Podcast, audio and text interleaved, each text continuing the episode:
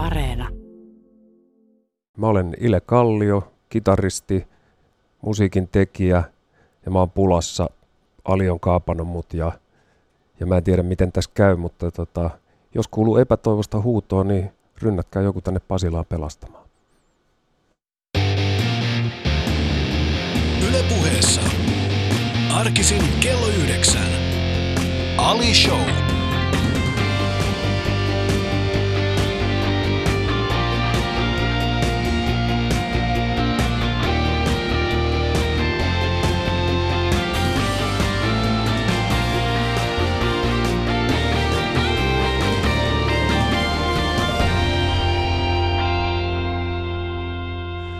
Tämä on se asenne, niin siitä mennään. Jos kerran sanoit, että on. Ali on kaapannut, niin sitten kaapataan oikein kunnolla.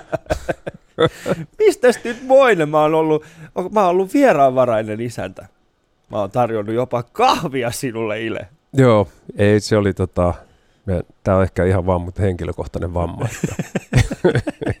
Ehkä mä vaan pelkään suotta, mä luulen. Joo, se voi, su, su, sus on valtavaa tällaista itseironiaa, mä oon huomannut. Eilen kun juteltiin niin, ja valmistauduttiin tähän lähetykseen, ää, niin sä, sä, sä sanoit minulle, että kun, kun sanoin, että, että, että, että kiva kun pääset tulemaan ja, ja, että, ja että ilo on mun puolella, niin sitten sanoit, että no katsotaan sitten, miten sitten menee. Niin kuin iloisia me ollaan tämän Kuinka iloisia jälkeen. ollaan. Oot sä, mutta sä, sä vaikutat kuitenkin äh, aika iloiselta kaverilta. Mä oon, mä oon harvemmin nähnyt mitään sellaista kuvaa semmoista nyrpeästä Ile Kalliosta. Ootko No. ikinä ollut nyrpeä? kyllä, kyllä mä osaan olla nyrpeä, mutta tota, se on varmaan vähän niin kuin geenihommaa, mitä mä vanhemmilta perinnyt, että et, tota, ää, miksi tuhlata energiaa negatiiviseen, kun se pitää kuitenkin yrittää tähdätä positiiviseen, niin se, se on harvoin, niin kuin, harvoin rakentaa yhtään mitään tai pönkittää päivää millään tavalla. Et totta kai silloin, kun on huono fiilis, niin sehän pitää niin kuin fiilistellä pois Mm. jollain tavalla, mutta mut, tota, kyllä se musta, niin kuin, mä pyrin sen hoitamaan mahdollisimman nopeasti veke. Mutta mitä, se, mitä se sit, jos tulee tällainen niin kuin huono fiilis? Ää, mitä sä teet? Mikä on se sun salaisuus? Yksi hyvä salaisuus on soittaa kitaraa.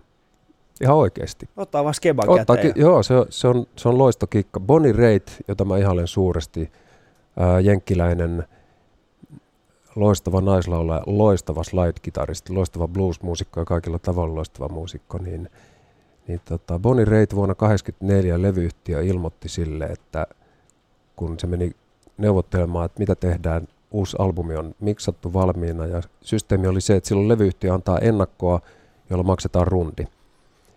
Ja tota, se meni suunnittelemaan sitä levyyhtiöä, levyyhtiö sanoi, että me ei julkaista tätä albumia, siksi että tässä on sun sopimus, ja ne repi sen sopimuksen. Ja sanoi, että me omistetaan nämä nauhat, nämä menee hyllyyn, näitä ei julkaista koskaan. Ja Bonnie Raitt oli siinä vaiheessa aika vahvasti alkoholisoitunut, ja se meni himaan ja totesi, että tässä on kaksi vaihtaria. Toinen on syöksyä tuonne kaivoon niin lopullisesti ja unohtaa koko juttu, ja toinen on se, että mä osaan soittaa tätä kitaraa. Se lopetti dokaamisen ja lähti rundaamaan sen kitaran kanssa pikku pikku festareita pitkin tämmöisiä niin kuin siis muutaman sadan ihmisen metsäjuhlia, pitkin jenkkejä basistinsa Freebon kanssa. Ja tota, se voitti sen jutun ja seuraus oli niin kuin, sen ura nousi ihan uuteen, uuteen lentoon ja siitä tuli kertakaikkisen mahtava sukseen. Ja tota, mutta se käänsi positiiviseksi sen asian. Sillä oli asiat todella synkästi, mutta se otti kitaran käteen ja lähti soittamaan. Mutta ootko aina sit ollut yhtä positiivinen? Vai on, siis, Ei, mä kyllähän mulla niinku siis... Ähm, varmaan kaikilla on semmoisia niinku hankalia kausia. Mm. Ja, ja tota, et mulla esimerkiksi oli ne silloin, äh, siis mulla oli elämäni niinku pahin kausi oli, kun mä erosin vuonna 1991. Niin, niin se oli paha. Silloin meni puoli vuotta niin, mä nukuin pari, vuotta, pari tuntia yössä ja, ja, tota, ja se oli tosi ahdistavaa aikaa, mutta, mutta sekin opetti. mm. Kuuntelet Yle Puhetta, tämä on Ali Show ja mulla on vieraana täällä legendaarinen Ile Kallio. Ja mun ja Ile, Ile kuva löytyy paraikaa tuosta Yle Puheen Instagramista, tuotiin käydä katsoa sitä. Me miettiin, että mikä voisi kuva, kuvata parhaiten, niin me tultiin siihen lopputulokseen, että kyllä jämä näyttää kyllä niin kuin aika... Sä näytät aika paljon tuota Wolverinelta. niin otettiin sitten tällainen Wolverine aiheelle Sä oot eka, joka tommosen on sanonut. No ei, siis, mutta se, mut se, mut se, on, se, on, se, on, se on totta, se on totta. Yle puheessa. Ali Show. Katso kuvat instassa. At Yle Puhe. kun katsoo kuvia sinusta Ile aikojen myötä tai aikojen saatossa, niin tulee vähän semmoinen olo, että, että ö, rypyt ovat vaan päättäneet, että näihin kasvoihin en, en laskeudu. Oletko itse huomannut? En. Se on, se on vaan jotenkin mielenkiintoista. Siis nyt 90-luvulla ja 80-luvulla tismalleen sama naama. Mä en tiedä, siis 80 okei, totta kai siinä on vähän enemmän sellaista iän tuomaa cha- charmia siinä totta kai mukana, mutta, mutta mikä on sun nuoruuden salaisuus? Onko se nimenomaan tämä positiivisuus vai onko sulla jotain semmoista niinku kotona, että jotain, jotain sellaista, mitä muilla suomalaisilla ei vaan... jotain eliksiä Niin. tai botoksia naamaan Niin. koko ajan? Ei, mulla on mitään salaisuuksia. Tota, no kyllä mä yritän pitää itsestäni niin kuin huoli. Mä kuntoilen aika paljon, mä tykkään siitä ja se on, se on mun isän peruja, että, että isä opetti, opetti meidät kesäisin landella, meillä oli aamujumppa Mm. ja Faija piti sen meille. Se ei ollut mitään sotilaskamaa, vaan semmoista niin hauskanpitoa. Ja sen jälkeen piti käydä uimassa, sitten oli ansainnut aamiaisen. Mutta se jäi jotenkin niin kuin päälle ja, tota, ja, ja mä oon pikkupoikana hiihtänyt tosi paljon ja, ja, ja mä kuntoilen. Mä, mä tykkään pitää itteni niin kondiksi. Hyvä fiilis, pysyy pää Mm. paremmin kuosissa ja, ja tota, kaikki puoli on niin kuin Mutta millainen se oli? Siis esimerkiksi hän, hän herätti teidät aamulla, että nyt lähdetään. Nyt lähdetään. Mi- minkälaista kuntoilua se oli? Haarahyppyjä, etunoja punnerruksia, vatsaliikkeitä, juoksu, semmoinen tosi pitkä mäki. Mm. Se juosti ylös, se juosti alas, sitten järveen. Sitten järveen. Ja Joo. kauan tämä kesti yleensä? Parikymmentä minuuttia. Mutta se oli semmoinen, niinku, että No jos ei siinä päivä käynnistynyt, niin sitten käynnistynyt ikinä. Mutta Niin. mut, mut isä, joka on edelleen ikämies ja, ja Mm. kunnioitettavassa iässä, on edelleen mun erittäin hyvä ystävä. Ja, ja tota, mutta se oli hauska, että Faija teki se aina positiivisen kautta. Se oli niinku hauskanpitoa. Se ei ollut koskaan semmoista, että voi vitsi, mä en jaksa, vaan, se, Mm. vaan se oli niinku, se osasi tehdä sen leikiksi. Ja se on tosi tärkeää, että se, joka on muuten hei yksi hyvä pointsi, että et, tota, asiat pitää tehdä tosissaan, mutta ei tosikkona. Mm. Ja se oli vähän sama juttu, tuli jo sieltä. Tuo on tosi mielenkiintoista. Nimittäin toista päivää putkeen mä oon kuullut tismalleen saman lauseen. Ähm, tänään sinulta ja eilen oli Oona- Kivelältä, joka on siis tämä tankotanssin maailmanmestari, niin hän sanoi nimenomaan tämän saman asian, että, että kun lasten kanssa tekee, niin sen pitää olla leikkisää, sen, sen urheilu. Mutta kun, no nyt mennään tähän niin kuin ehkä siihen elämän, elämän tyyliin, elämän asenteeseen ja, ja siihen elämän valintoihin, niin sähän käytännössä niin kuin 70-luvulla sä olit jo rockistara.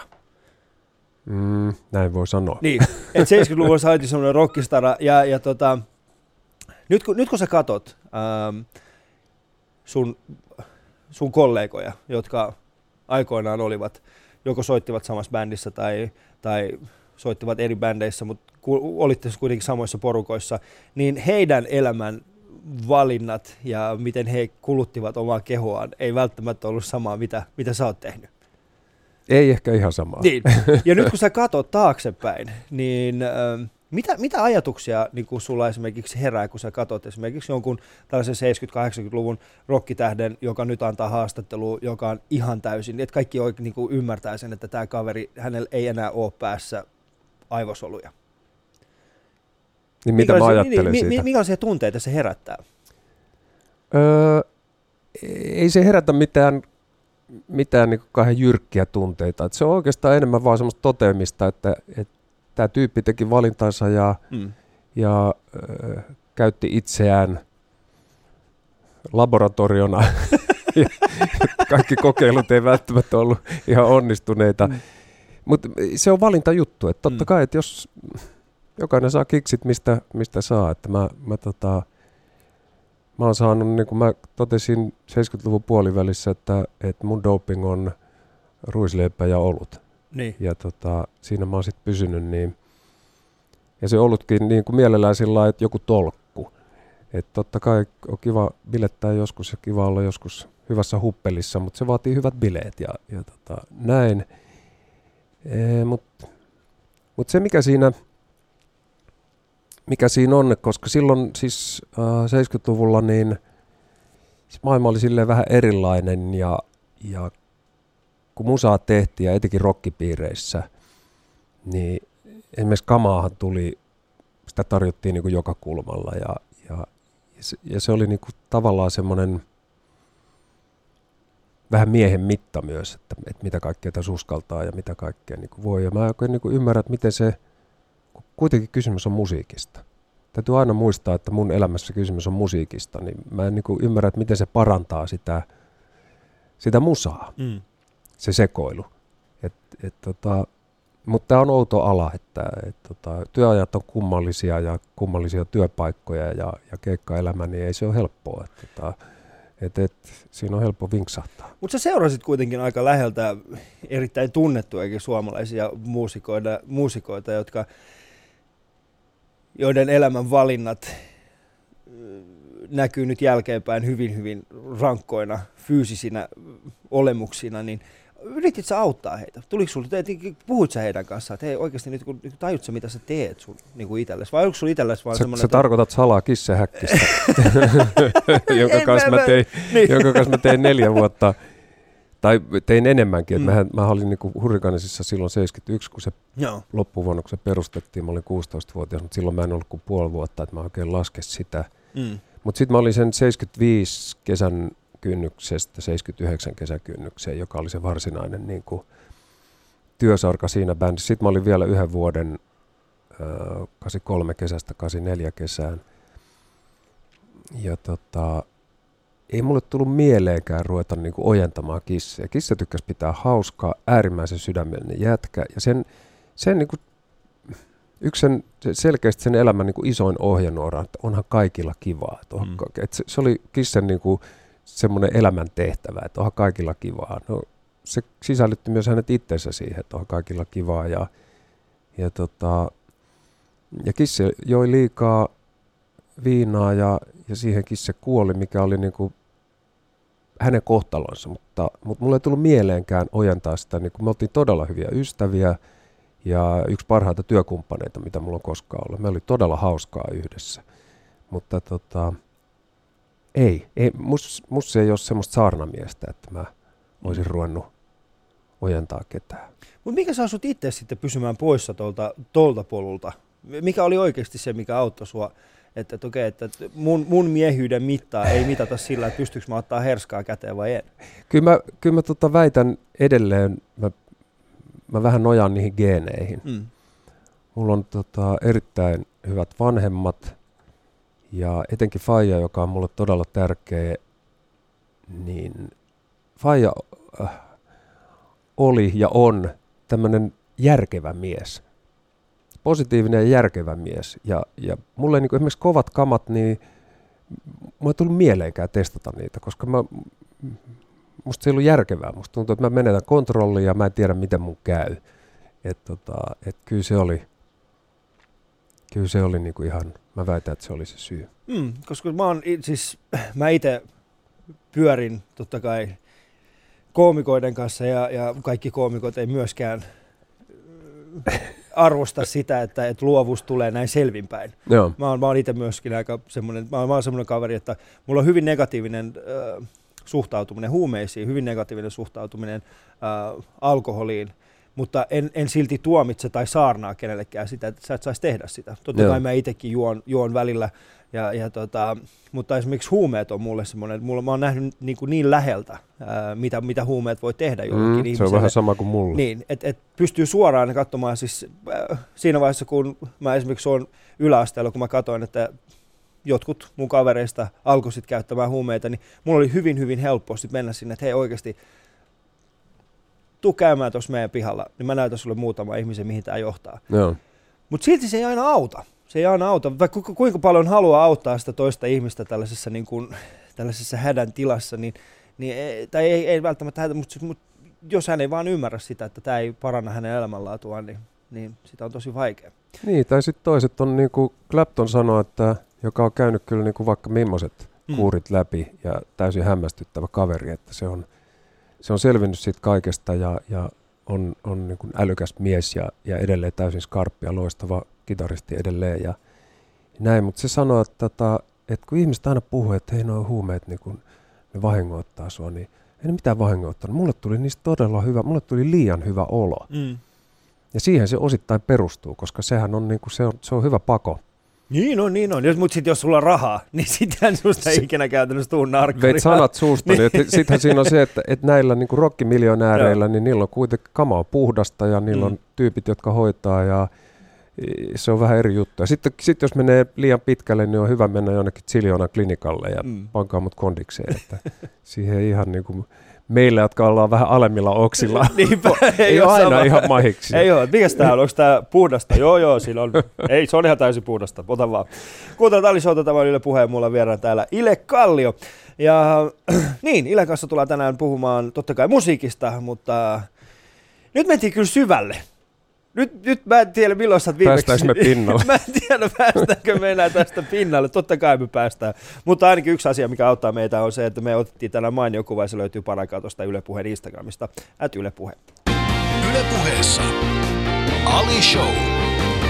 Kaikki vieraat. Yle.fi kautta puhe. Hyvä kasvatus on kaiken A ja O. Eikö näin? On se tärkeää. Mm. Se on tosi Millainen sulla oli tää, niin kun sitten, sä oot, sä oot puhunut aika paljon nyt sun isästä ja siitä, että hän, on, hän antoi teille käsitystä moraalista ja fyysistä kunnosta, mutta millainen, millainen, millainen kaveri äh, niin kuin hän on? Millainen siis silloin, kun sä olit skidinä, niin, niin oliko hän niin kuin tiukka? Ei, mutta mut jotenkin niinku tosi jämäkkä. Siis ei ole yhtä kertaa, että mun isä olisi lyönyt mua esimerkiksi, mm. tai antanut tukkapölyä tai mitään. Ja muistan kerran, kun mun isobroidin kanssa me tapeltiin, oltiinkohan me ehkä 9 ja 10-vuotiaita. Ja tota, Faija tuli huoneeseen ja riuhtoi meidät erilleen ja sanoi, että, sanoi, että tässä talossa mä en lyö ketään ja kukaan muu ei lyö toistaan. Mm. Et jos teillä on erimielisyyksiä ja te ette niinku kestä sitä muuten kuin fyysisesti mittaamalla, että miten tässä käy, niin painikaa. Ja se, jonka hartiat kastuu, eli se, jonka toinen saa selätettyä ja saa Mm. mm. hartiat maahan, niin se on hävinnyt sen riidan. Siitä alkoi meidän painiminen. Ja, ja tota, isä oli äärimmäisen oikeudenmukainen, ei korottanut oikeastaan ääntää käytännössä koskaan. Mä en muista, että olisi ollut semmoista tilannetta, että Faija olisi huutanut mulle jostain, kun mä tulin mokailtua kyllä ihan riittävästi, mutta, mutta tota, ei, äärimmäisen oikeudenmukainen, positiivinen ja antoi anto niinku musta kaikilla tavalla todella hyvän esimerkin. Sitten mä muistan semmoisen tilanteen, kun mitähän mä olin joku 17 ja me istutaan yhden tuttava perheen luona iltaa istumassa ja tämä tuttava perheen äh, faija oli mun isän entinen työkaveri. Ja, ja, tää, tota, ja hän kertoi siinä pöydässä, isä oli myös paikalla, siinä oli muutakin jengiä ja sanoi, että, että luotettavin ihminen, jonka hän tuntee, on Kallion Jaska. Että jos Kallion Jaskan kanssa sovittiin jotain ja Kallion Jaska sanoi, että hän tekee sen, niin saattoi vetää henkselit almanakkaan, että tämä homma on hoidettu. Musta se oli hienosti sanottu, todella hienosti sanottu, että mä en ole kyllä pystynyt samaan, mutta niin kuin, mut, mut Faija oli semmoinen silloin, nyt hän on niin kuin sanoin ikämies ja, ja, ja näin, mutta tota, hieno mies kerta kaikkiaan. Mutta hän liikkuu kuitenkin vielä. Onko, vielä tämä vähän hitaasti, ei ole aamujumppaa enää, että vähän hitaasti mennään, että 90 rupeaa olemaan Niin. mittarissa, niin, niin tota, silloin aamujumpat on vähissä. Joo, mutta kai te vielä käytte jossain niin kuin yhdessä liikkumassa aina silloin tällöin. No me, hän asuu tuolla Ilmajoella, että matkaa Mm. on, on aika paljon ja siellä ei tule käytyä ollenkaan tarpeeksi usein, mutta tota, totta kai silloin kun sinne mennään. Minkälaisia tarinoita hän kertoo sulle silloin, nyt, nyt kun mietit sitä, että hän on 90 ja, ja tota, sä meet käymään siellä Ilmajoella ja, ja tota, sanot isälle vaan, että isä, lähdetäänkö tällaisen niin kuin pienelle aamukävelylle. Niin, niin minkälaisia asioita hän tykkää kertoa sulle? Mm, ei enää hirveästi, kyllä ne, ne tarinat on niinku tavallaan kerrottu, uh, mutta sin, siis... Äh,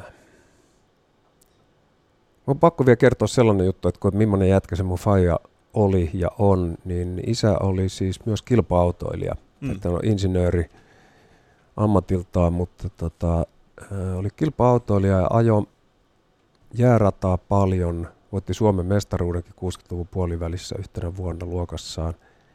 Mutta sitten vuosina 61-63 hän oli kartturina, ajo rallia tämmöisen legendan kuin Pauli Toivosen kanssa. Ja, Ja isä oli Pauli Toivosen kartturina ja ne oli voittamassa mun mielestä hankirallia.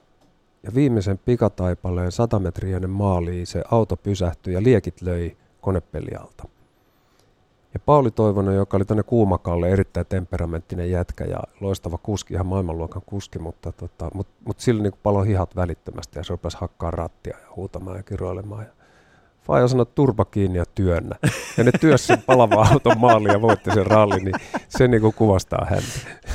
Toi, on, toi on siis äh, mm, toi on, toi on mielenkiintoinen, mielenkiintoinen asenne ja elämäntyyli, mutta nyt sä oot itse isä ja sulla on lapsia, niin miten paljon, miten paljon sun isältä sä huomaat, että, tai miten paljon teissä on samaa niin kuin kasvatuksessa? Ootko pystynyt seuraamaan hänen jalanjälkiään vai tuleeko semmoinen alemmuuden tunne, että minusta ei ikinä tulisi yhtä hyvää isää kuin omasta isästä? Mä ensinnäkin yritän elämässä välttää viimeiseen asti sitä, että mä vertailen itseäni kehenkään muuhun ja mun tekoja kehenkään muuhun mm. ja mun soittamista kehenkään muuhun. Että tota, mutta eikö se ole vähän vaikeaa esimerkiksi, koska kyllähän, kyllähän sua verrataan aika moneen Joo, niin verrataan, esimerkiksi... mutta sen, sen takia mä yritän itse pitää, niin kuin, itse pitää ton puolen erosta, antaa muiden vertailla, mm. mutta mm. No mä toivon ja mä luulen, että mä oon kyllä vähän perinnyt Fajalta semmoista tiettyä niin kuin rauhallisuutta skidien kanssa. Et tosi, tosin kyllähän mulla niin kuin käymit kärähtää välillä ja, ja, ja tulee hermostuttua, mutta, mutta kyllä mä yritän välttää sitä semmoista pääpunaisena huutamista, koska se ei kyllä johda yhtään mihinkään. Ja, Paitsi jos lapset on pieniä. Paitsi jos lapset on pieniä, joo. Ja sitten ei osaa puhua vielä, ne osaa vaan säikähtää. Ne niin osaa vaan säikähtää, niin silloin se auttaa. Mutta sitten ne rupeaa itkemään, eikä sekään niin. ole kivaa. Joo, se ei ole kiva kyllä. Mä oon, mä oon huomannut, esimerkiksi mullakin on siis, mä oon puhunut aikaisemmin mun lapsista täällä, ja mun kaksaista pientä skidia, niin, niin tota, kyllä, no esimerkiksi mun poika, joka ei vielä osaa, niin kun, hän on kaksikielinen, koska me puhutaan kotona kahta eri kieltä, niin hän ei ole vielä oppinut puhumaan. Joo. Mutta hän osaa jo ilmaista itseään, niin kuin osaa niin kuin näyttää mitä haluaa. Että hän osaa kommunikoida tietyllä tasolla. Ja tota, mä oon huomannut sitten sen, että, että se oikeasti se auttaminen, äh, se auttaminen, kun se huutaminen, niin ei se kyllä auta. Se ei niinku vaan auta. Että vaikka kuinka paljon mä huutaisin hänelle, niin sehän vaan tuijottaa silleen, että en mä ymmärrä. Kyllä niin. mä ymmärrän se, että sun ääni on jotenkin, mun, mun korviin sattuu, mutta mitä sä haluat. Mutta ilmeet, Joo. Ilmeet kertoo kaikista, kaikista niinku pahiten. Mikä on sun sellainen niinku, äh, mä kutsun niitä isäilmeiksi. Eli, eli kun mun isä katsoo minua tietyllä tavalla, niin siinä vaiheessa mä tiedän, että nyt pysähdy, sä oot tehnyt jotain tosi väärää, ota muutama askel taaksepäin. Onko se tällaisia ilmeitä, että kun sä katsot lapsia, niin lapset tietää, että okei, okay, nyt tehtiin jotain väärin? No tota, mä varmaan teen sillä että mä, mä sanon hei, vähän niin kuin lujempaa, mm. Ja se, se hei on kahdella huutomerkillä ja yhdellä kysymysmerkillä. Mm. Eli se on suomeksi, että hei, mitä hittoa sä teet? Ja sit, sit mä katon ja mä luulen, että mulla nousee toinen kulma vähän ja, ja ehkä mun suu menee vähän viivaksi. Niin. niin se on ehkä se mun isäilmi silloin, kun jotain mokataan. Joo.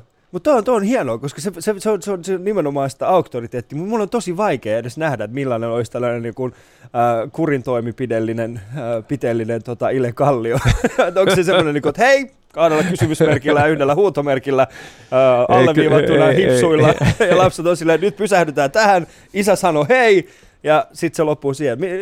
Mikä on semmoinen niin kurinpidollinen Ile Kallio? Olisiko semmoinen, niin kuin, että nyt jumakauta tänne, ja nyt puhutaan tämä asia loppuun painitaan. Se olisi hyvä. Ei, Ile paini poikien ei, Ile, ei Ile paini poikien kanssa. Mä en, ole, mä en, ole, tota, mä en ole niihin oikeastaan fyysisesti koskenut niin rankasun mielessä mm. koskaan, mutta tota, ei, kyllä se on sitä, että et, et se asia pitää puhua saman tien. Et vaikka se moka on kuinka pieni, tai sitten jos se on oikein iso, se on ihan saman tekevä, mutta se pitää niinku ratkaista saman tien. Mm. Tota, et se on huono kikka jättää asioita väärällä tavalla muhimaan, koska ne yleensä vaan pahenee ja synkistyy siitä. Ja, ja tota, joo, siis paras keino on se, että kun sanoo sen hei, mm.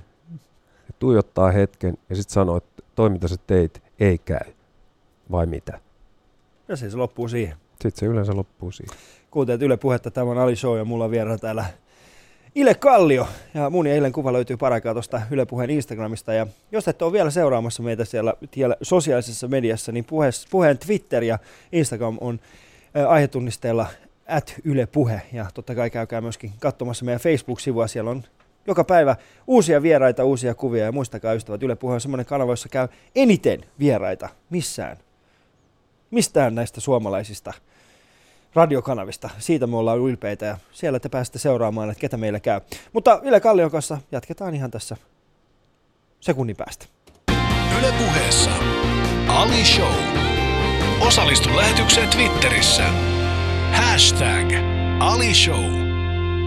Mitä enemmän mä juttelen sun kanssa, niin sitä enemmän mulla tulee semmoinen olo, että mä haluaisin, että sä adoptoisit mut. Okei, okay, tehdään joku sopimus. tehdään joku sopimus. Ile Kallio adoptoi Ali Jahankirin. Ali Jahankirin ura lähtee käyntiin. Mutta äh, se, ähm, kun sä, sä vaikutat, että sä oot äh, se tapa, jolla sä puhut sun, sun, sun perheestä, sun lapsuuden kodista, niin vaikuttaa siitä, että se on ollut hyvin tasapainosta ja, ja, ja, ja siellä on ollut mahdollisuus toteuttaa omaa itseään. Sä sanoit tuossa Arto Nybergin haastattelussa, jossa oli taannoin, että, että siinä vaiheessa, kun sulle soitettiin Hurrikaneksesta, että hmm. tuletko mukaan, niin sä olit silloin just 16 ja sun äiti vastasi puhelimeen ja sanoi, että hei, täällä on joku remu. ja täällä haluaa jutella sun kanssa. Ja, ja tota, äh, siinä vaiheessa olit soittanut jo kitaraa jonkin aikaa. Siinä Joo. vaiheessa olit jo, jo aika hyvä siinä. No niin. en mä tiedä kuin hyvä mä olin, mutta mä olin kyllä niin kuin, tehnyt ahkerasti töitä, niin. sanotaanko niin. näin. Ja, ja sut oli noterattu sen verran, että, että, että tällainen bändi kuin Hurriganes halusi sut siinä vaiheessa mukaan. Mutta mitä mieltä sun vanhemmat oli sitten tästä, tästä sun niin kuin päätöksestä? Ensinnäkin mun täytyy korjata sua, se ei ollut bändi nimeltä Hurriganes, joka halusi mukaan, se niin, oli Remu, joka Remu halusi, ei ollut Hurriganesia no. silloin, vaan se, se, se nimi esimerkiksi keksittiin viikkoa myöhemmin. Ja mm.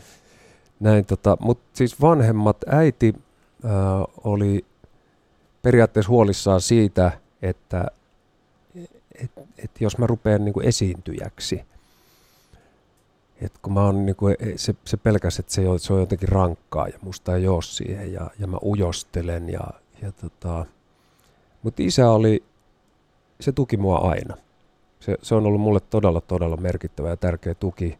Se on auttanut mua laitehankinnoissa silloin alussa ja se on roudannut mua – ja, ja tota, kun mulla oli eka keikka, olinko mä silloin just täyttänyt 14, ja me oltiin tuolla Hurmerina Samin olohuoneessa. Minä ja Sami soitettiin kitaraa ja laulettiin ja sitten me oli rumpali, ei basistia, koska kumpikaan ei halunnut soittaa bassoa, kun piti saada soittaa kitarasooloja.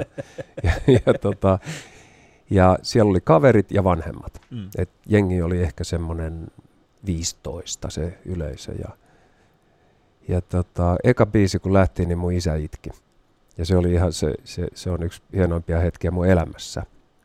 Se oli vaan niin fiiliksessä, että, mm. että tuolla toi poika nyt soittaa. Ja, ja tota, se on seurannut tosi, tosi tiiviisti mun menoa ja kerran se pääsi kyllä kuittaamaan. Isä nimittäin laulo polyteknikkojen kuorissa opiskeluaikoinaan ja se oli maailmanluokan mieskuoro kerran sitten olisinko mä ollut kolmekymppinen ja meillä oli jotkut bileet ja Faija oli mukana, se oli usein mukana, mukana näissä jutuissa ja, ja tota, siinä sitten joku rupesi niin kuin, että no Ile on sullakin, että kyllä on ollut hienoa ja että et sulla on ollut tota menestystä ja kaikkea. Ja Faija sanoi, että niin, että on tosi hienoa ollut katsoa, miten pojalla menee, mutta, mutta pakko tässä välissä todeta, että siinä vaiheessa, kun hänkin – on esiintynyt New Yorkin Carnegie Hallissa, niin sitten se voi tulla puhumaan mulle. Eli hän veti maton suoraan alta. Joo, se, tai se tavallaan niin kuin näytti paikan. Mm. Että, että Ile voi tehdä mitä haluaa, mutta ei kuitenkaan pääse isänsä tasolle. Joo, se voi olla, että se Carnegie Hall jää sinne seuraavaan elämään. Mutta tota, joo, mm. mä sanoin, ilmoitin heti, että näin tämä on. Että niin. Perässä tullaan. Onko hän sitten sillä niin onko hän autossakin, kun sä ajat, niin on sillä tavalla, että hei, poika, Kama. Mä oon siis, mä oon, mä oon ollut kartturilla maailman parhaimmille kuskeille. Isä opetti mut ajamaan ää, jääradalla. Mä olin 10-vuotias, no. eli elettiin 60-luvun puoliväliä. Ja siihen aikaan Espoon ja Helsingin edustalla merenjäällä oli aurattu jääratoja, mihin Joo. ihmiset sai mennä itsekseen ajamaan ja harjoittelemaan. Ja mikä oli tavallaan niin kuin hieno systeemi. Ja isä opetti mut 10-vuotiaana jääradalla ajamaan autoa. Ja lunta oli vaan sellainen kymmenisen senttiä, että sitä oli tullut tosi vähän, mutta jää oli todella vahva, että oli ollut kovia pakkasia. Ja, ja sitten, siis mulla on tyyny perseen alla ja just just näkee ratin välistä siitä sinne niin kuin eteenpäin ja just just jalat yltää polkimille. Ja sitten tullaan siihen suoralle ja se sanoo, että no niin, kaasupohjaa ja Painan kaasun pohjaa varmaan kakkosvaihteella tai jotain. Ja, ja tota, mutka lähestyy ja mä nostan jalan kaasusta, että kaasu pohjassa ja mä painan takas kaasu ja sitten mutka tulee ja Faija sanoo, että tee jotain. No mä yritin kääntää, se mikään kääntynyt. Se auto meni sinne pitkälle niin kuin, ikään kuin pois radalta. Sitten Faija sanoi, että tässä oli ensimmäinen opetus. Älä koskaan kuuntele sitä, joka istuu sun vieressä autossa. Et se on sinä, joka ajat sitä autoa. Hyvä opetus auton Se on mun mielestä aika hyvä opetus. Onko se pitänyt sitten paikkaansa äh, myöskin äh, elämän kumppaneiden kanssa? Vai joudutko kuitenkin siellä kuuntelemaan sitä, äh, sitä navigaattoria siellä vieressä, että käänny oikealle, käänny oikealle. Miksi et sä kääntynyt oikealle? Elämä... Sun piti olla kääntyä oikealle. Ylipäätänsä elämä kumppanin kanssa, niin sehän on kompromisseja. Niin. Et, tota, Et silloin joutuu kuuntelemaan. Si- pakko mm. kuunnella, mm, joo. Ei, Kyllä. ei sitä voi, siitä ei muuten oikein. Muuten se ei ole, miten sitä sanotaankaan, että se ei ole yksisuuntainen katu, mm, se kyllä. parisuhde. Mm. Se on hienosti sanottu. se, se, on, se on monisuuntainen se on vähän sellainen liikenneympyrä, se jossa on, saa mennä mihin, miten haluaa. Pahimmillaan se on se ympyrä, mikä menee Pariisissa Sams Elysen ympäri, missä on niin 700 kaistaa ja kukaan ei oikein tiedä, miten täältä pääsee pois. Ja siellä on aina joku tyyppi, joka tulee väärään suuntaan. Siellä on aina joku tyyppi, joka tulee väärään suuntaan. Mutta hän on aina välillä oikeassa. Mutta äh, Ile, siis puhutaan tuosta niinku ehkä siitä, siitä alkuajosta. Mikä oli sitten se ensimmäinen, äh, ensimmäinen sanotaan välähdys sun elämässä, että, että tämä musiikki on se, mitä mä haluan tehdä? Mikä oli ensimmäinen välähdys, niin, mikä, mikä, musiikki on? Niin, mikä oli semmoinen no, niin ensimmäinen täytyy, hetki, jolloin... täytyy pohjustaa se sillä että mä olin kahdeksanvuotias kesällä, kun mä kuulin Beatlesin All My Lovingin, kesämökillä oltiin ja radio roikku siinä kesämökin semmoisessa kuisti naulassa. Ja se, se oli semmoinen, mä muistan tasan minkä näköinen Blaupunktin matkaradio se oli. Ja sitä kuunneltiin sunnuntai-iltapäivisen kello 15, koska silloin tuli sellainen loistava ohjelma kuin Kuunnelma minun mieleen. Niin radioteatteri oli huippua. Ja me kuunneltiin koko perhe aina se. Ne oli, ne oli hienosti tuotettuja ja tehtyjä juttuja. No sitä ennen sitten ehkä viittä vaille kolme, niin naisääni sanoi, että ja seuraavaksi The Beatles esittää kappaleen All My Loving. Ja sitten lähti All My Loving ja se täräytti mun elämän niin kuin, osittain sijoiltaan ja uusille raiteille. Ja vuotta myöhemmin, ää, mä olin yhdeksänvuotias ja Suomen televisio näytti Rolling Stonesin Pariisin keikan – Eli elettiin kesää 65 ja se oli käytännössä ennen kuulumatonta, koska Suomen televisiosta ei tullut rockmusiikkia. Mm. Ja tota, sehän piti katsoa tietenkin. Ja silloin mä muistan, kun Keith Richards veti ja täys sali ja kauhea meininki. Ja pikku Ile katsoi, että tota mä haluan tehdä. Kitaran kanssa tuolla, toi on ihan mahtavaa. Mm. Mä luulen, se, että se oli eka hetki, milloin tuli niin tämä. Silloin sä tiesit vielä, että, että okei, bas, basso ei ole se, mitä mä haluan. Ei, se kitara oli ihan ylivoimainen. Mä en edes osannut soittaa silloin kitaraa. Mä en mm. koskenut kitaraan. Ja seuraavana jouluna meidän taloon tuli kitara ja mun isoproidi sai sen. Landolan semmonen joku halpis malli ja mä olin ihan mustana, mitä, te, mitä toisilla tekee. Mm. Ja eka biisi, minkä mä opettelin siinä jouluna soittaa sillä kitaralla, oli yhdellä sormella joulu- ja juhlayö. Mm. Mm. Ja siitä se lähti. Siitä se lähti. Ja sitten muutama vuosi myöhemmin sä oot Remun kanssa treenikämpässä ja, ja siellä Remu on sillä, että hei nyt, nyt, nyt lähtee. Joo. Ja, ja tota, mutta sä olit siis tosi nuori, kun, kun sä aloit soittamaan nimenomaan niin kuin ammatiksessa sä olit mikä 16-17, kun sä et, niinku, tai et pääsit mukaan siihen, siihen sanotaan siihen skeneen. Että Joo, ammatikseni mä rupesin niin. soittaa 19-vuotiaana, mutta mut silloin, silloin mä olin jo niinku vakaasti sitä mieltä, että tämä muusikkous on ihan, ihan jotain mahtavaa. Mutta siihen aikaan, niin kun, siis puhutaan nyt 70-luvun puolta väliä, niin, niin äh, ala oli varmaan myöskin hyvin erilainen. Olisitko se ikinä uskonut siihen, että, tai siihen aikaan olisitko uskonut sitä, että, että, että jossain vaiheessa meillä on artisti, suomalainen artisti, joka myy esimerkiksi stadionin kaksi kertaa täyteen yhden viikonlopun aikana? Ei, ei. Siis se, sehän oli ihan eri maailma silloin. Ja täytyy muistaa, että stadionkonsertteja ei Suomessa ollut pitänyt kukaan vielä mm. silloin. Että nämä maailmanstarat, niin, niin nehän oli kulttuuritalo, Helsingin kulttuuritalohan on mun musiikillinen kehto. Siellä mä kävin katsomassa Led Zeppelinistä lähtien kaikki nämä jättinimet, koska silloin niitä oli mahdollisuus tuoda sinne vielä.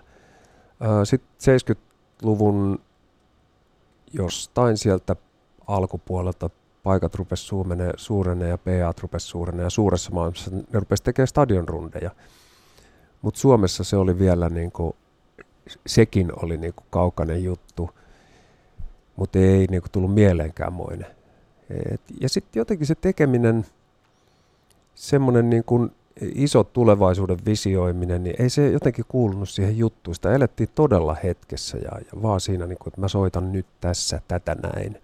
Että et semmoinen niin kuin pitkäkantoinen visiointi, niin ei. Niin, nyt sä oot siis tehnyt kuitenkin musiikkia. Sä, siitä asti, kun sä oot aloittanut, niin sä et ole missään vaiheessa niin kuin lopettanut. Että sä oot koko ajan tehnyt ää, eri, erinäköistä musiikkia eri ihmisten kanssa ja koko ajan ollut siinä bisneksessä mukana. Mikä on sun mielestä sellainen asia, mikä on oleellisesti muuttunut tässä, ää, seitsemän, tä, niin kuin, tässä viimeisen 30 vuoden aikana, jos puhutaan niin kuin puhtaasti siitä alasta, ja puhtaasti siitä niin kuin musiikkibisneksestä. Mikä on semmoinen yksittäinen teema tai yksittäinen asia, joka on oleellisesti muuttunut? Ee, varmaan siellä on moni, moni asia muuttunut oleellisesti, mutta semmoinen, mikä... Mm, mikä esimerkiksi häiritsee sua? Mikä mua häiritsee, joo. Mä olin just tulossa siihen, että et, et se, mikä niin kun tavallaan ehkä häiritsee, on se, että kun mä oon jotenkin musan suhteen ehkä vähän turhankin idealistinen,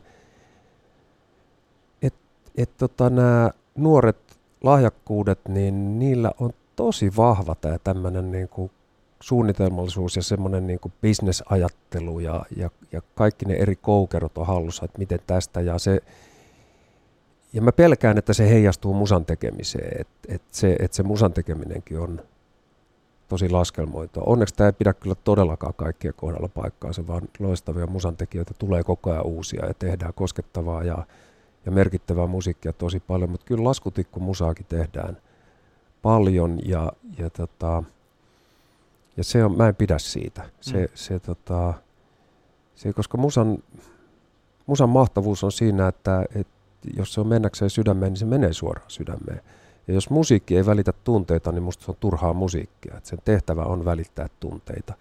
Ja, tota, ää, ja sitten kun kuuntelee tänä päivänä niin valtavirta musiikkia, niin kyllä paljon tulee semmoista niin kuin missä on jokainen särmä hiottu niin täydelliseksi kuin voi olla. Ja sieltä on samalla hiottu inhimillisyyttä pois. Ja se on taas pois tunteiden välityksestä. Että tota, Tämä on ehkä se mun semmoinen. Semmoinen aitous. Semmoinen aitous. jos kuunnellaan, niin kuulostaa naurettavalta, mutta, tai ei siinä ole mitään naurettavaa, mm. koska se on totta. Et jos kuuntelee 70-luvulla tehtyä suurta musiikkia, se on ihan mahtavaa ja siitä puuttuu tämä kalkulointi. Ja, ja tänä päivänä mun mielestä ei tehdä niin, tai tehdään huomattavasti vähemmän mm. suurta musiikkia. Niin kyllä esimerkiksi, no netti on täynnä tällaisia vertauksia 70-luvun ikonisista lauleista tai 80-luvun lauleista, esimerkiksi Freddie Mercurysta, missä niin kuin avataan niin kuin tietty säkeistö, että yksi ihminen, yksi säveltäjä, yksi tuottaja, ja sitten Joo. on vieressä niin kuin, e, esimerkiksi Justin Bieberin äh, joku biisi, missä hän vaan tokee kolmea sanaa ja siellä on 14 tuottajaa, näin paljon käytetty markkinointi ja niin poispäin. niin. E, et semmoinen, mä, mä ymmärrän ton, ton niinku kalkuloinnin, mutta jos mietit äh, tällä hetkellä semmoista suomalaista, suomalaista musiikkiskeneä, niin mikä on semmoinen äh, sellainen, sellainen artisti, joka on, joka on viimeksi ollut silleen, että vau, wow, mä kuulen jotain aitoa tässä, tässä on, mä, mä tykkään tästä. Mikä on esimerkiksi ollut tällainen viimeisin, viimeisin tällainen vau-kokemus Ilellä? Yksi viimeisiä voimakkaita vaukokemuksia on sellainen bändi kuin Halo Helsinki. Mm. Siinä on jotain semmoista, äh, siis Elli Halo on musta mahtava. Ja se Ellin laulu on sellainen, se, se on törkeetä, se, se laulaa todella niin kuin piittaamatta siitä, miten muut laulaa ja, ja silloin oma ääni – ja se on semmoinen, se niin kuin nappaa kuulijan, että pidit tai et, mm. niin täältä tullaan. Ja si, siinä on jotain niin kuin semmoista hienoa omaehtoista. Ja onhan niitä nyt vaikka mitä. Kasimir on musta loistava laulaja. Ja, ja, ja hänellä on kasvu. Laulajan, mm, äh, laulaja, kun, kun sillä ei ole muuta instrumenttia kuin oma kurkkunsa. Mm et meillä kaikilla muilla, jotka soittaa kitaroita ja rumpuja ja koskettimia ja puhaltimia, ties mitä soitetaankaan, niin meillä on aina joku väline ja se helpottaa sitä, mutta laulajalla on vaan ääni ja se, se lähtee vaan siitä omasta itsestään.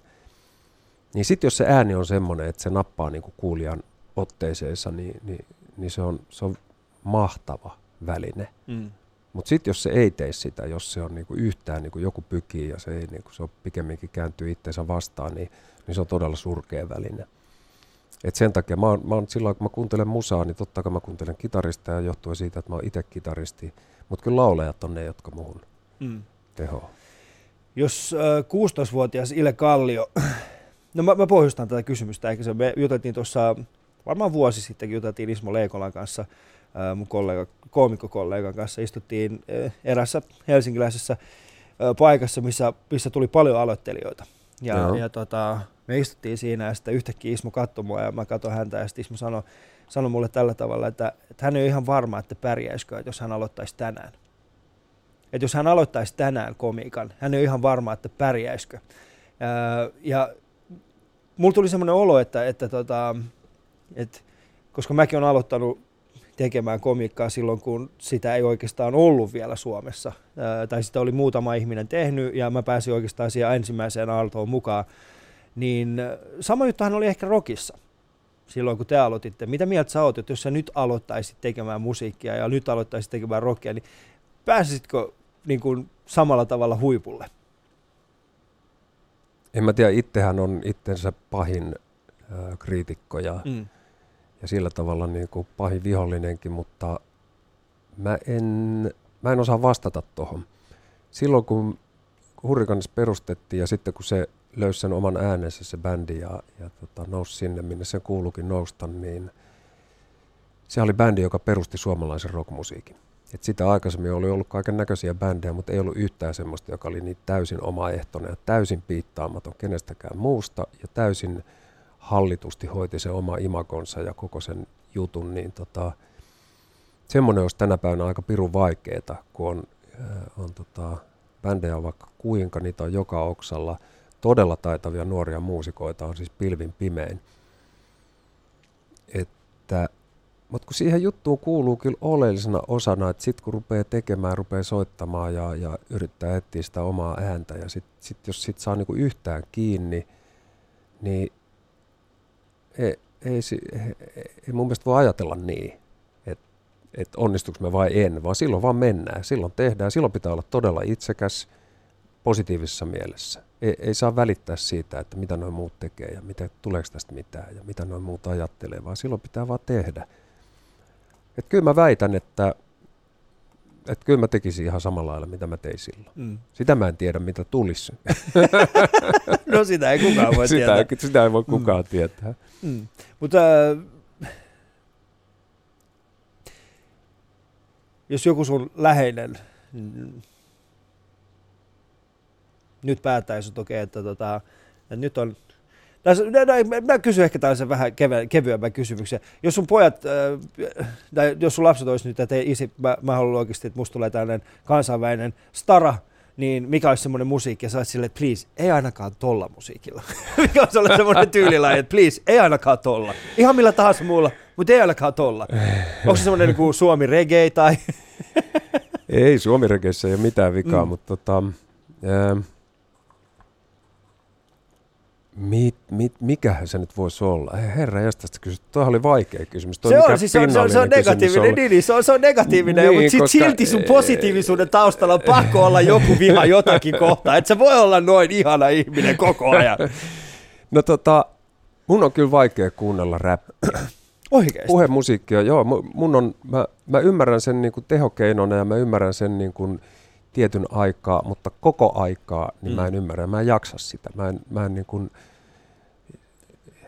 se, on kuitenkin, sehän on jännä, se, se on jännä laji, koska sehän ei ole musiikkia. Se on, Mm. mm. se on puhetta musiikin päällä, rytmistä puhetta musiikin päällä. Se on räppiä ja tota, mutta mä ymmärrän täysin sen teho ja mä ymmärrän, kun se, ja sitten kun näkee jonkun loistavan räppäjän, niin eihän Mm. sitä voi olla kuin, että wow, että mikä svengi ja mikä meno, mun korva ei jaksa sitä pitkään. Mm. Mä, mulla on, mä, mä haluan kuunnella nuotteja. et, tota, et, et se, se on kyllä sellainen, mitä mä en, Mm. mutta se on mun henkilökohtainen vamma. Mutta jos, niin kun, jos mun pojat sanoisivat, että joo, mä, mä rupean räppäämään, niin en mä voisi sanoa siihen muuta kuin, että anna mennä. Joo. Mutta sanoisit sä vaan silleen, että okei, saat räpätä, mutta öö, voisit sä olla roikuttamat housuja? Tulisiko semmoinen, ei housuja, ei maastohousuja? Öö, en mä sitäkään sanoisi, mä kääntäisin katseen muualle. No okei, okay. se olisi, ja sitten sieltä olisi, hei! Siinä vaiheessa, kun ne roikkuisi tarpeeksi alhaalla, ne kalsarit näkyisi liikaa sieltä, niin siinä vaiheessa tulisi hei. Kyllä, kuuntelit Yle Puhetta, tämä oli show ja mulla on vieraana täällä Ile Kallio. Öö, käykää seuraavassa meitä ja katsokaa meidän, meidän, meidän kuva tuolta Instagramista, nimittäin Ile on tänään päässyt olemaan Wolverine, koska me tultiin siihen lopputulokseen, että Niille on loppujen lopuksi aika Wolverinen näköinen ja nyt kun ollaan juteltu... Niin, niin ajattelin, nyt se löytyy. Niin, nyt se löytyy. Sä oot miettinyt pitkään, kuin ku, ku, ku, kaksi marjaa, niin nyt se löytyy. Hollywood kutsu. Ali Show. Osallistu lähetykseen Twitterissä. Hashtag Ali Show. Voit myös seurata tätä meidän suoraa lähetystä käymällä yle.fi kautta puhe. Sieltä löytyy meidän, meidän lähetysikkuna. Ja sieltä kun painaa, painaa niin sanotusti katsele, niin pääset seuraamaan suoraan tätä meidän lähetystä. Yksi tärkein asia tietenkin kaikille tähdillä on se, että heillä on erinäköisiä tyylejä. Ja, ja tota, tyylit vaihtuvat tässä vuosien mittaan siis vaatetyyli, olemus ja niin poispäin. Onko sulla itselläsi jotain semmoista tyyliä, että kun sä katsot kuvia, niin sä oot siihen, että ai, ai, ai, ai, ehkä noi, ehkä noi housut ei ollut se paras vaihtoehto. No onneksi niitä ei kauheasti ole liikenteessä, mutta mulla oli 82. Mm. Mulla oli semmoinen bändi kuin Diesel. Niin niitä kuvia, jos olisi nyt niin tuossa naama edessä, niin siinä tulisi semmoinen, että ei ehkä nyt ollut ihan se sun juttu. Mm. Silloin oli kajalit silmissä ja tukka oli aika pitkä ja oli vähän huiveja siellä sun täällä. Ja se oli joku semmoinen hetkellinen mielenhäiriö. Mä oikein tiedä, mistä se johtui, mutta... mutta tota, Topatut, joo. toppaukset oli olkapäissä ja vai ne, se, se oli vähän myöhemmin? Ei, niin, ne taisi tulla vähän myöhemmin ja niitä ei kyllä onneksi ollut. Niin. Mutta tota, kaikki muu oli. Mutta ne on semmoisia kuvia, mitä sä mielelläsi, mielelläsi poltat sitten, kun niitä tulee no vastaan. No joo, joo. En mä, ky, kyllä ne menee jonnekin silppuriin mahdollisimman nopeasti. ja sillä, että okei, okay, lapset. Uh, no, mutta sehän olisi hyvä, hyvä keino, niin kun, jos, jos, jos lapset olisi sille, että jos haluaisi kiristää sua jollain, niin olisi, että isi, isi ei oikeasti katso tätä. Mutta sehän on mielenkiintoinen, koska uh, sinussa on siis yksi tällainen nolopiirre, ja se löytyy sieltä 80. Onko, ootko sä tällä hetkellä, koet sä, että, että lapset olisi vähän nolona kun sä oot lähettyvillä tietyissä tilanteissa? Mä en tiedä siis, ähm, ää, mä en usko. Mm. Ihan oikeasti, mä en, mä en usko. Mä, meillä on jotenkin niin hyvä meininki. Siis mullahan on viisi lasta, mulla on kolme tytärtä ensimmäisestä liitosta ja Kaijan kanssa on kaksi poikaa. Ja meillä on kyllä niin hyvä meininki, että mä, mä en usko, että mä oon nolannut niitä. Toisaalta ne, ne kaikki ryntäisi nyt linjoja pitkään ja sanoisi, että niinhän sä kuvittelet. Niin, siis mä mietin tällä hetkellä sitä samaa, että eihän kukaan nyt saa. Ei, koska se, siis me, mehän ei nähdä itteemme ulkopuolelta mm. useissa tilanteissa. Että tota, et totta kai on tilanteita, missä niinku pyrkii ainakin yrittää tietää, että miten, miten mä meen, mutta, mutta ei, kyllähän niitä on vaikka kuinka paljon semmoista no. juttuja, missä jengi tulee sanoa, että joo joo, Koska mä itse huomasin itsestäni tällaisen pienen piirteen, me oltiin viikonlopulla lasten kanssa tuolla muumimaailmassa, niin siinä mä tosin, että, että jos mä oon, että et tässä meekko enää joku neljä, viisi vuotta, jos mä oon yhtä innoissani muumeista nyt, niin kuin silloin, kun mm. mä oon nyt, niin mun lapsethan häpeä silmät päästään. Oletko sä innoissasi muumeista? Olen! Muumit on parasta. parhaita oikeasti? Ne on parhaita Hei, siis. Jos oot, Lähdetään jos, yhdessä niin muumimaailmaan. Muumimaailma on oikeasti huikea paikka. Äh, nimittäin siellä on siis, siis nämä ihmiset, jotka on siellä duudissa, mm siis nämä hahmot, nehän on niin kuin, ne on niin kuin antaumuksella siellä. Ja me, me mentiin sinne ja sitten se on sellainen niin kuin tiuhti ja Mutta sähän pääsi sitten mörköksi sinne. Ne... Ei tarvitsisi ottaa painaa tar... pois. Mä olisin aika hyväkin mörkö. Varmasti eri. Mä voisin olla siellä se, koska tälleen, se, tälleen mörkö ääntelehti. Ja, ja, Mutta mut se on siis tämä tiuhti ja viuhti. Ja mä muistan, mä innostuin heidän tavastaan puhua niin paljon, että, että me, me vaan juteltiin lasten kanssa tiuhti ja viuhti. No niin. Äiti titi. Isi titi titi. se oli ihan mielenkiintoista. Mä taisin, että okei, okay, hän ei vielä nolostu, mutta tästä ei mene kuin pari vuotta eteenpäin. Niin jos isi jatkaa tämä tiuhti ja viuhti puhetapa, niin sitten mun tytär vaan niin kuin vajoaa maan alle. Se kieltää sut välittömästi. Hän kieltää. Hän ei ole minun isäni. ei hyvää seuraa. Minulla ei ole isä. Minä vaadin isyystutkimuksen. Uh, mutta sä, sä oot, sä oot uh, perustanut taas uuden bändin tai siis ei uuden bändin, mutta siis joka tapauksessa teillä on uusi, uusi kokoonpano, ja tota, tai ei, ei uusi kokoonpano, mutta siis teillä on uusi... Mitä Meillä on uusi sanoa? bändi nimeltä Ilekallio Big Rock Band, niin, sano vaan Niin, sitä olisi tarkoita. Selkeästi. Mutta onko se, niinku, onko, se niinku, onko se uutta? E, no, no okei, okay, teillä on siis uusi kokoonpano, siis, mutta, mutta musiikkihan on kuitenkin säilynyt. Nyt on äh, ainoa vaan, että nyt on tullut trumpetit mukaan.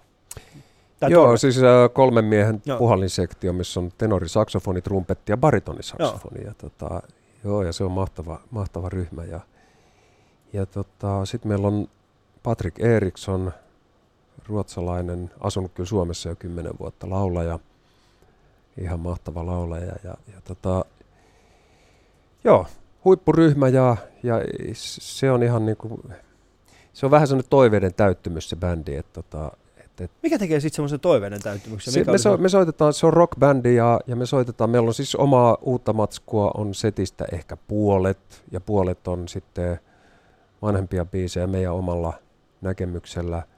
Mutta rockmusa on semmoista, se on sikäli mainiota kamaa, että se on ikuista, koska se on energiapurkausmusiikkia. Ja jos siinä on se energia, niin se on ikuista, koska ihmiset ei voi vastustaa sitä. Ja meidän keikoilla on, on todella hieno meininki ja, ja tota, ja jengi sillä positiivisessa mielessä sekoaa ja kaikilla on todella kivaa. Ja se on, mutta se, se ei ole niinku mitään semmoista vanhan rock'n'rollin soittoa, vaan se on aika hemmetin energistä semmoisella aika tämän päivän otteella soittoa rockmusaa, mm. mutta se on mahtavaa, nautin suunnattomasti. Siellähän teidän bändissä keski-ikä on suurin piirtein... Mä, mä korotan sitä keski-ikää kyllä mm. roimasti, mutta jos mut lasketaan pois, niin mitähän mitähän jätkien keski-ikä on? Patrik on 41. Ehkä se on joku 40 niin. Viisi. Koska siis e, tällainen, ja, ja nyt mä en halua niin kuin, että loukkaannut tästä, mutta siis kyseinen bändin, sehän ei ollenkaan sovellu enää tähän niin kuin sosiaalisen median maailmaan.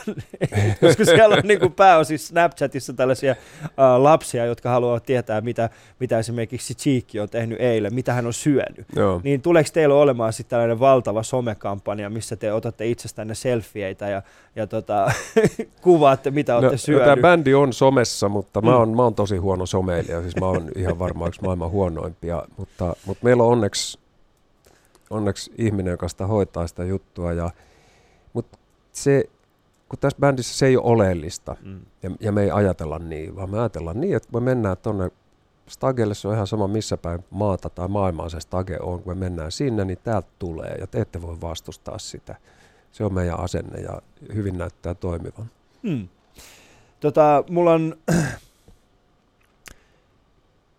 semmoinen ajatus, mikä mä oon käynyt läpi itse asiassa monen muukin vieraan kanssa siitä, että, että vähän peilataan sitä, että mistä kaikesta on joutunut luopumaan äh, ollakseen täällä, niin koet sä, että, että sä oot joutunut luopumaan jostain semmoista asiasta, koska sä pääs, tai äh, sut imaistiin mukaan niin nuorena jo tähän alaan?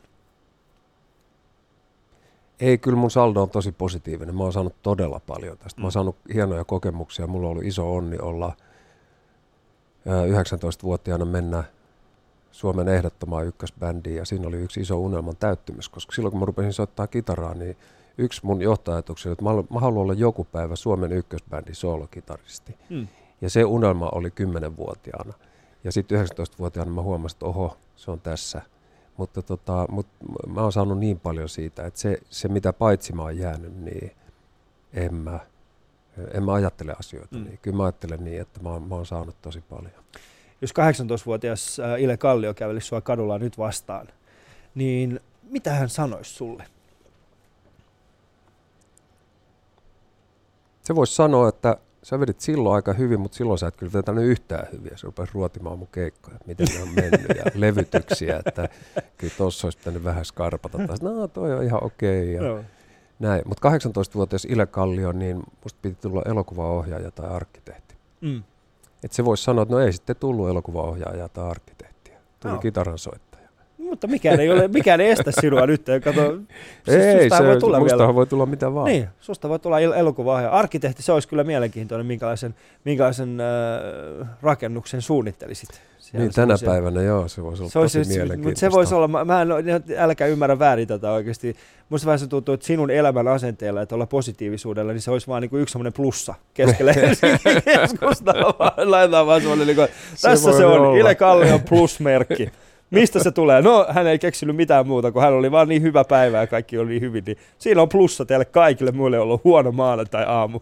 Sitten se on semmoinen maanantai-aamu toimisto.